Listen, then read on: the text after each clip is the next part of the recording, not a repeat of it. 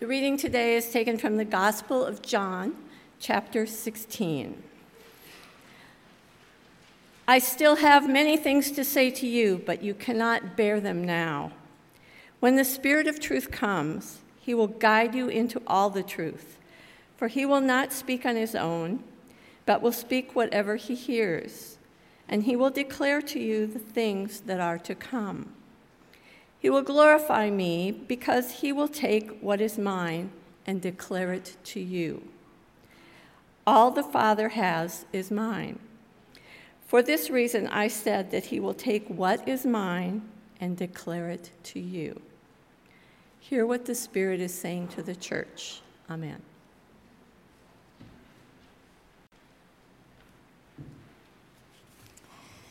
It is a pleasure to be with you this morning. I bring you greetings from your siblings in Christ at First United Church of Oak Park, where we worship every week of the year with no air conditioning. So, this is nothing. You should try the first week of August at First United. It's rough. It really is wonderful to be here. I have been in your building many times because I am in a clergy group with Pastor Kendra. And we have met here, and it is so wonderful to finally get to see your faces in this space, having been here and sensed your spirit so, so many times. Uh, I know from hearing from Pastor Kendra what a wonderful congregation you are.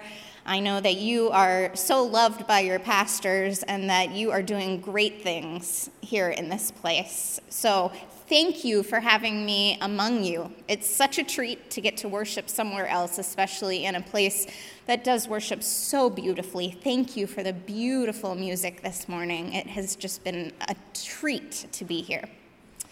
Will you pray with me? Holy One, may the words of my mouth and the meditations of all of our hearts be pleasing to you, O God, our rock and our Redeemer. In your holy name we pray. Amen. So, as I was studying the scripture for this week, I was sitting in the room at First United where we have our confirmation class it was a little hectic in the office and I needed to get away, so I went and sat in the confirmation room. And I was looking around at the walls of this room. There are visual aids all around to help young folks grasp our faith. One of the things that is featured in this room is timelines. There are several timelines. There's a timeline of the biblical story, there is a timeline of the Reformation, and then there's another timeline that is all of church history up to the start of our congregation. It's really interesting to see where people begin and end a timeline like a timeline for church history, because where do you start and where do you stop? Uh, this timeline, interestingly, started with the baptism of Jesus. That is a rather unique place to start church history, I think. A lot of folks would argue that church history would start at Pentecost. It's traditionally thought of as the birth of the church, and last week we celebrated Pentecost. And that's one of my favorite stories. I really like the way it starts. It says, When the day of Pentecost arrived, they were all together in one place. And it makes me think of the disciples huddled in this small circle, gathered in their meeting room, just so unaware of this great and mighty thing that was about to happen. This violent rush of wind when the Spirit came into their midst. That was quite a beginning. It seems like a lot of beginnings in our faith include the Holy Spirit. But our scripture this morning is the ending right before that beginning. This is in the middle of a passage that's often called the farewell address. This is Jesus giving instructions before his death. He's talking to the disciples about what they need to know before he is gone from their midst. He promises them that the Holy Spirit is going to come among them and say to them things that they cannot yet bear. There are things Jesus wants to tell them, but he can't tell them right now because they just wouldn't be able to bear it. I don't know if you have ever gotten a message like that, maybe a, a, voicemail or a text message where somebody says, I've got something I need to tell you, but I can't tell you yet. That just drives me nuts. I hate hearing that. What is it that is so important that you had to tell me that you could not tell me? That is an annoying thing to say. And yet, here's Jesus saying, There are things I need to tell you, but I can't tell you yet because you couldn't bear them. You think I couldn't bear to hear what you have to say? What I cannot bear is knowing there's something you're not telling me. I want to know what it is. What is it the disciples couldn't bear to hear in that moment? Why did they have to wait for the Holy Spirit? And waiting for the Holy Spirit is something that has a little bit of irony to it. This Spirit, the bearer of wisdom, we first hear about that Spirit in the creation story. The Spirit blows over the waters of creation. Is it that this Spirit that has been here all along, holding this wisdom, is someone we have to wait for? I know. My thoughts exactly. What is the Spirit holding back from us? What has the Spirit been holding on to all this time? And why don't we get to hear it yet? It can be just maddening. But as much as I would like to know everything that there is to know and hold all wisdom right now, I also know what it feels like to sit through a week long intensive class and feel like I am just drinking wisdom from a fire hose and eventually feeling like a sponge oversaturated, just unable to take in anything else. And I've also experienced hearing something before I was really ready to hear it and feeling like I truly could not bear it. So I admit that there are things that maybe we just aren't ready to hear. Maybe there is a limit to what I can bear. But I still want to know what is this thing that the disciples couldn't bear? and I really don't know. I think that I know some of the things that the Holy Spirit has said and done in the 2000 ish year period since Jesus was among us. But I don't know exactly what Jesus was talking about when he told the disciples there were things that they couldn't yet bear. I imagine, though, it's probably some of the same stuff that we can't bear. We can't bear to know the future. We'd like to.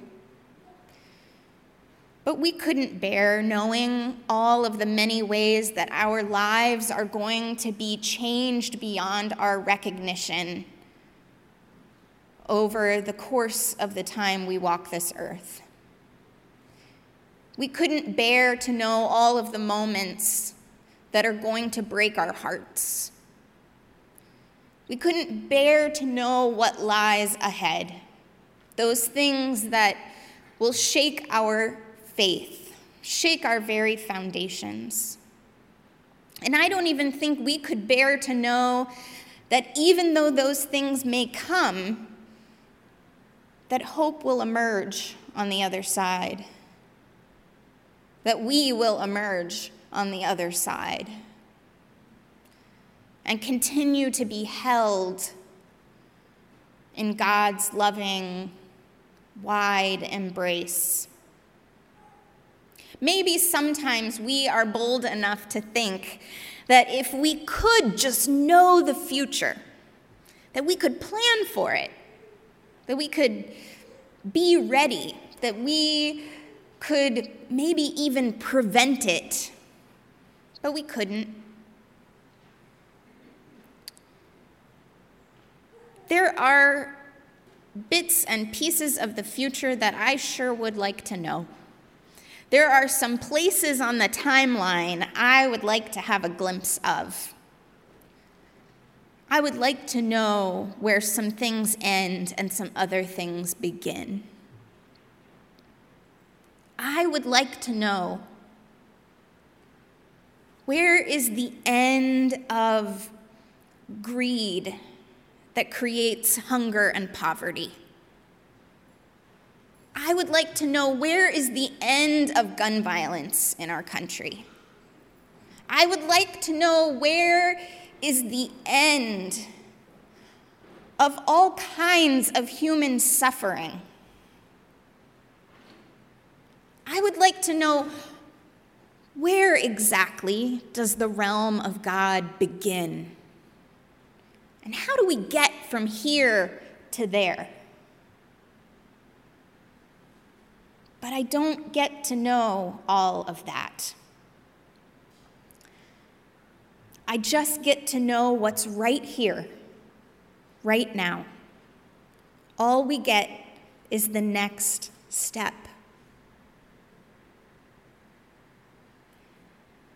We can't know exactly where the road leads. We can't know exactly what we will find when we get there. But there's one thing that we can know we can know who will be there. Because the Spirit of God that blew over the waters of creation, that descended at Jesus' baptism, that blew through on the day of Pentecost, that Spirit is in all times and all places. In the Trinity, God becomes expansive. So that God is not just the God of creation or just the God of the resurrection, but God is the God of all of it, of all of eternity. In the Trinity, God becomes not just our creator, but also our redeemer. And not just our redeemer, but also our sustainer. The embrace of this three in one God is so wide